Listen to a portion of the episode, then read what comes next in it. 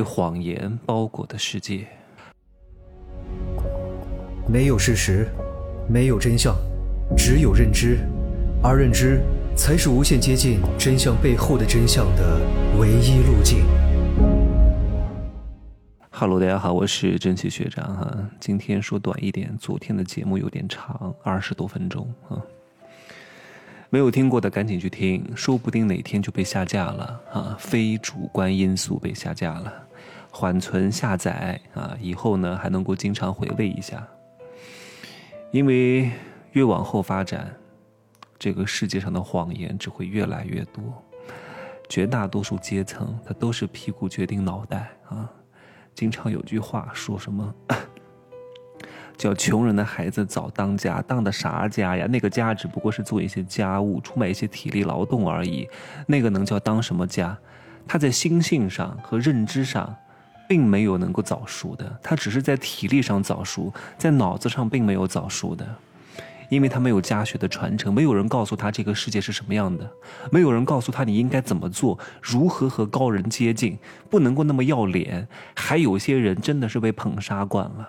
有些人真的不应该上大学的，正是因为你上了大学，你就觉得我再也不能够去工厂打螺丝了，我再也不能够去送外卖了，我再也不能够去做服务行业了。哪个行业它都是服务行业，你还看不起谁呢？你本身就不具备上大学的能力和资格，和天性和才华，但是因为扩招你上了大学，你就误以为自己怎么样了？你家里贷款给你去海外留个学，你就误以为自己是天之骄子了吗？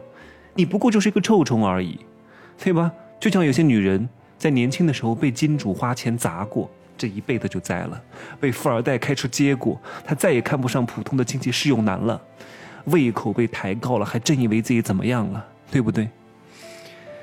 所以以后这些一零后和二零后，已经很难再有什么翻身的机会了。想要赚大钱是非常之难的，因为社会已经板结了，就跟日韩一样。那些年轻人想要找工作，也只能找工作，也只能打工，没有什么创业的机会了，对吧？不断的内卷，年功序列制啊，对他的上司俯首帖耳，对吧？只能够去开一些什么小吃店啊、餐饮呐，顶多做个网红。可是当这个社会所有的人都想做网红的时候，那也是一种悲哀。真正能成名的人有几个呢？如果网红是可以复制的，那网红就不值钱；如果 IP 是可以复制的，影响力是可以复制的，一学就会，那 IP 和影响力就不值钱。凡是不能够被复制的，凡是不能够被轻易模仿的，才是值钱的，因为这就是护城河，明白吗？而且这个社会，谎言是非常之多的。有些人他在说谎，可是连他自己都不知道他在说谎，因为他意识不到他在说谎，可是他就是说了谎。所以这个世界充满了谎言，很多人讲的话只是基于他的利益，只是基于他屁股所坐的位置而已。前段时间那个王自如说的一段话啊，他说什么？说如果我的职业生涯当中有那么一段经历，可以跟一个顶级的企业家啊，在他身边展开工作、从事工作，哪怕每天什么事儿都不干，就看他怎么开会，就听他每天讲什么、做什么，我觉得都是一件非常幸福的事情。请问这句话？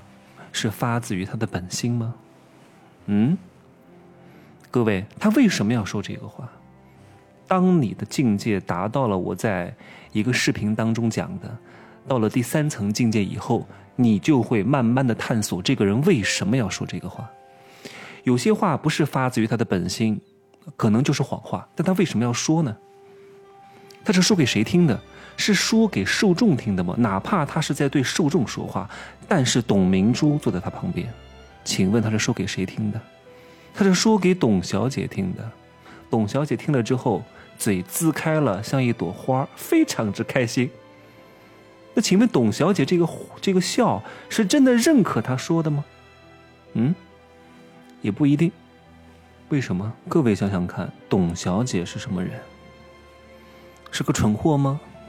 他可是一个老企业家呀，久经沙场的老企业家呀，从底层奋杀出来的，一路过关斩将，什么场面没见过，什么血雨腥风的事情没有经历过。你都能看得出来，王自如在拍马屁，他看不出来吗？你还真把人家董小姐想成了小姐，人家可是铁娘子啊，他能看得出来。但是呢，他的会心一笑。并不是你认为的笑，叫佛祖叫叫叫佛祖拈花一笑，众生开悟。他的笑是笑，嗯，王自如这个话说的漂亮，说的不错。虽然我不认同，虽然你说的不对，但是我觉得你的立场非常好。为什么？他是对王自如这个行为非常的认可，而不是对他说的话深信不疑。不是说一个一个小喽啰啊讲两句这个捧杀的话，拍个马屁啊就能够把大佬逗得咯咯笑的。他要的是什么人？我先讲一讲古代的例子啊，在以前的任何一个组织当中，这种顶层的操盘手是需要有一种人，什么人？道德不能太高尚。不能够太受欢迎，最好大家都不大喜欢他。但是这个人呢比较忠心，然后执行力比较强，这样的人非常好用。各位，你想想看，秦王为什么用商鞅？王安石变法为什么用小人？赵构为什么用秦桧？明白了吗？很多事情在历史上都是交替重复出现的，只不过很多人都已经忽略了历史。我上初中的时候，总觉得这历史有啥可学的，都过去了，谈什么谈？咱们展望未来。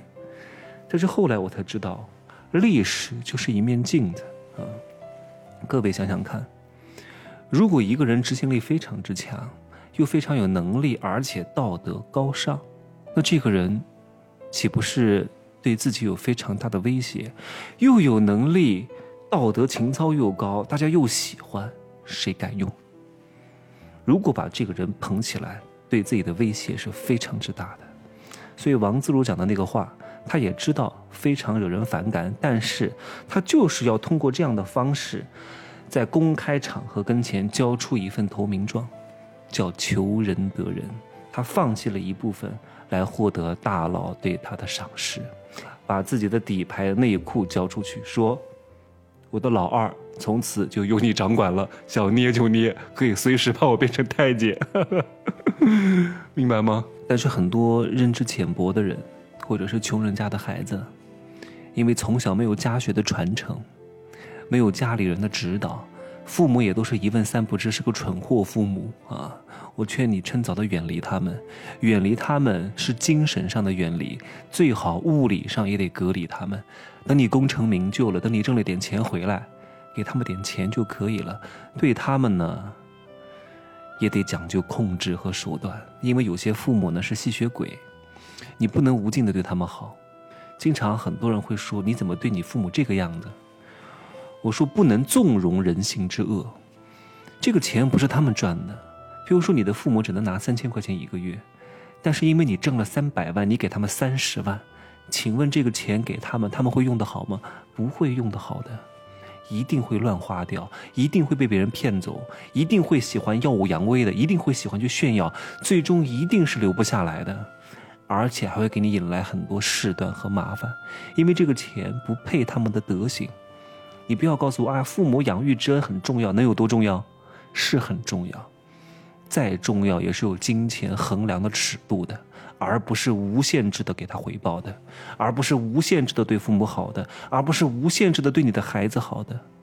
任何人，如果你纵容他，我说的是这个人灵性不高的情况之下啊，灵性高的人是非常少的，大多数的人都是庸人蠢货，都是思思，脑子当中都是好逸恶劳的，都是贪得无厌的，都是给脸不要脸的，对他们好一点点啊，他们就想要更多，所以一定要学会控制。人和人的关系一定是控制的。话再说回来，就是各位要明白，这个世界很大程度上都是被谎言包围的，而要戳破这些谎言，只有两种渠道。第一个就是靠自己的领悟和摸索，经过十几年的摸爬滚打，吃过很多亏，上过很多当，流过很多血，到了四五十岁，才明白了一丢丢。所以叫四十而不惑，五十而知天命。还有另外一种办法，就是有人指导你，有人帮助你，有人帮你把小刀拉屁眼儿拉开了一个口子。真实世界和虚伪世界的距离是很短的，就隔着这么一层纸，但是没有人给你捅破，你永远看不到。魔术难吗？当魔术师给你解密的时候，你才恍然大悟，原来这么简单。可是他不说，你永远都会觉得非常神秘。